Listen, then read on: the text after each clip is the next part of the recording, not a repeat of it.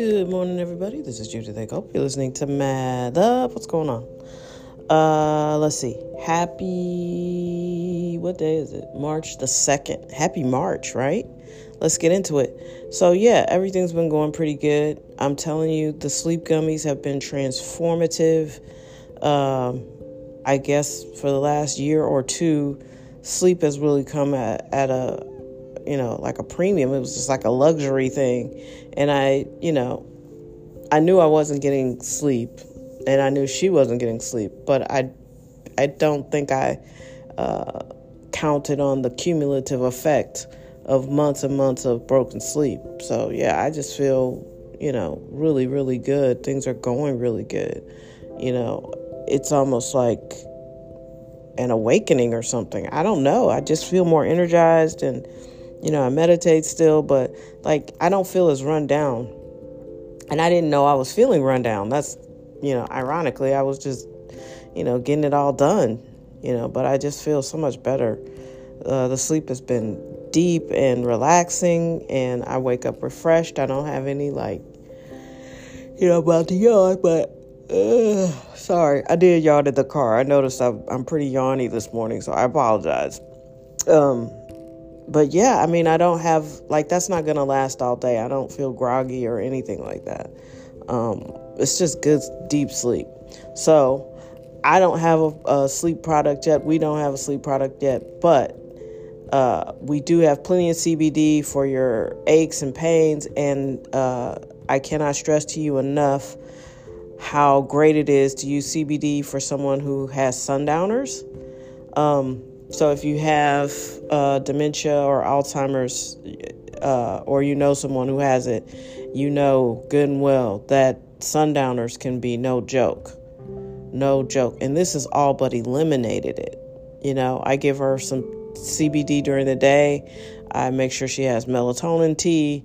Uh, I am just managing all of these symptoms, but it's it's been working out great. We've had a great uh, stretch here from January 30th till now.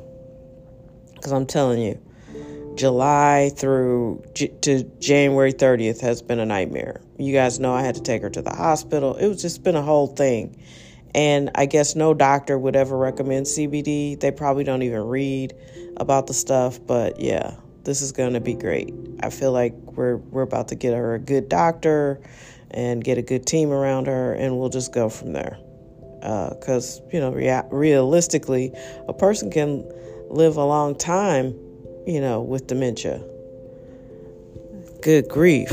I'm telling you it's coming. It's dementia winter and it's going to be like the zombie apocalypse because people are going to be out here caught completely blindsided which i don't know how but they will be because they're going to call their mom one day and she's just not going to sound right. And then she's just going to be needing more and more attention. And somebody's going to go over there and see something crazy and then be like, well, we need to put her somewhere. And then they'll be like, wait a minute, she doesn't have any money. Wait a minute, we can't afford to do this. Wait a minute, how are we going to? I'm telling you, that's what's going to happen. It happened to us. I mean, none of us saw this for my mom. She was always so obsessive about her weight and walking and you know, she really did not start to show signs of like decline until her mid to late 70s. She drove all the way till she was like 78. So, yeah, it's wild. It's wild. Aging in this country is no joke. And we're so busy worrying about what people look like, we don't pay attention to the quality of aging and aging well. You can age well. Yes, we're all going to get older. We're all going to not look like we looked when we were younger. That's the whole point. So, anyway, EvelynCBD.com. It's up. You can buy some CBD from us. Uh, me and my friends are running the store, and uh, I'm super excited to offer this product to you. And uh, it's it's changed my life, and I think it can change other people's lives. I'm not a doctor. This is not medical advice, but when you're up and desperate for solutions, just know CBD helps, and uh, you know, you just got to try different things because I'm telling you, the doctors do not have the answers for you. Hospitals do not have the answers for you. They're gonna, uh, you know, maybe take your uh, dementia patient for a couple days so you can get some sleep, and then they'll just send them back home with some medicine that may or may not work. Because most of the medicines designed for dementia don't work, period. And they know it. That's infuriating. So, yeah, anyway, there's still a lot of uh, violence and unrest going around St. Louis. You know, it's weird is like people just aren't protesting about it. I it's amazing to me that people only care about violence when the police perpetrate it. It's, especially if it's a black victim and a white police officer. It's almost like that's going to guarantee some sort of outrage. But there's so much that needs to be unpacked and addressed, especially in a city like St. Louis, because this is real primal. We're, we're stripped down to like primitive living here. And what I mean by that is we don't have a ton of uh, industry here. We don't have anything that makes anybody from New York want to move here unless it's, you know, for a family member or a relationship or something. But we don't have, we're not uh, Austin. You're not going to move here for a great job. Um, you're not going to have thousands of people move here just because they visited it and they loved it. You know what I mean? There, people like St. Louis. It's a great city. You know, it's beautiful, beautiful old city, lots of wonderful architecture, great food, lots of good people. But I'm telling you, uh, no one's going to stick around and and come back if they can't feel safe. And for some reason, no one in power wants to talk about this crime problem. And you know, if you know, just because you don't talk about it doesn't mean you don't know it's there. There is a shit ton of crime here, violent crime.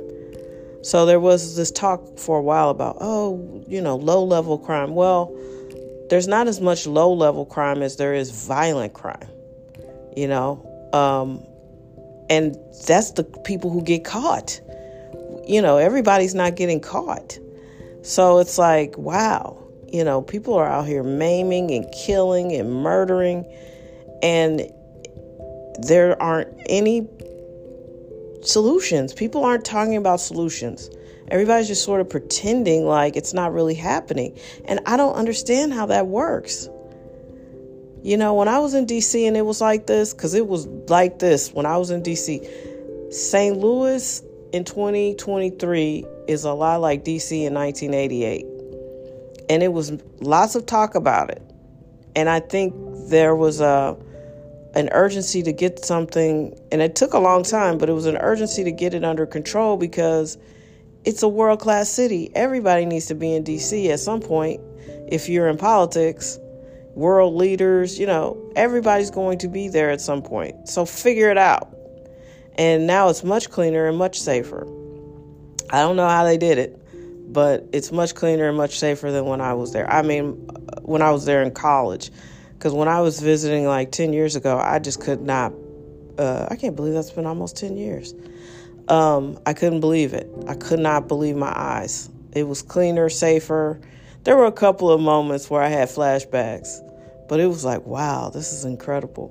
Um, but St. Louis needs to be transformed and it needs a vision and it needs visionaries in charge of it and i don't i don't know that we have that yet i don't know that the electorate realizes that, you know, great, you've made some racial history, but are you really picking the best people for the jobs? You know, I don't know. I can't tell. It's this. It's really weird. I I don't. We don't have enough talk about uh, attracting industry and business here. We don't have enough talk about safety here. We don't have enough talk about the future here. Um, and there's been a a, a, huge amount of money flowing, flooding into this re- region. Uh, I can't even get it out. It's so frustrating. Uh, we got the Kroenke money from the NFL. That's 500 million. And then all of that Fed money. And it, like where did it go? Like what is it going to? You know, you're not hiring more police officers. You say you don't need more police.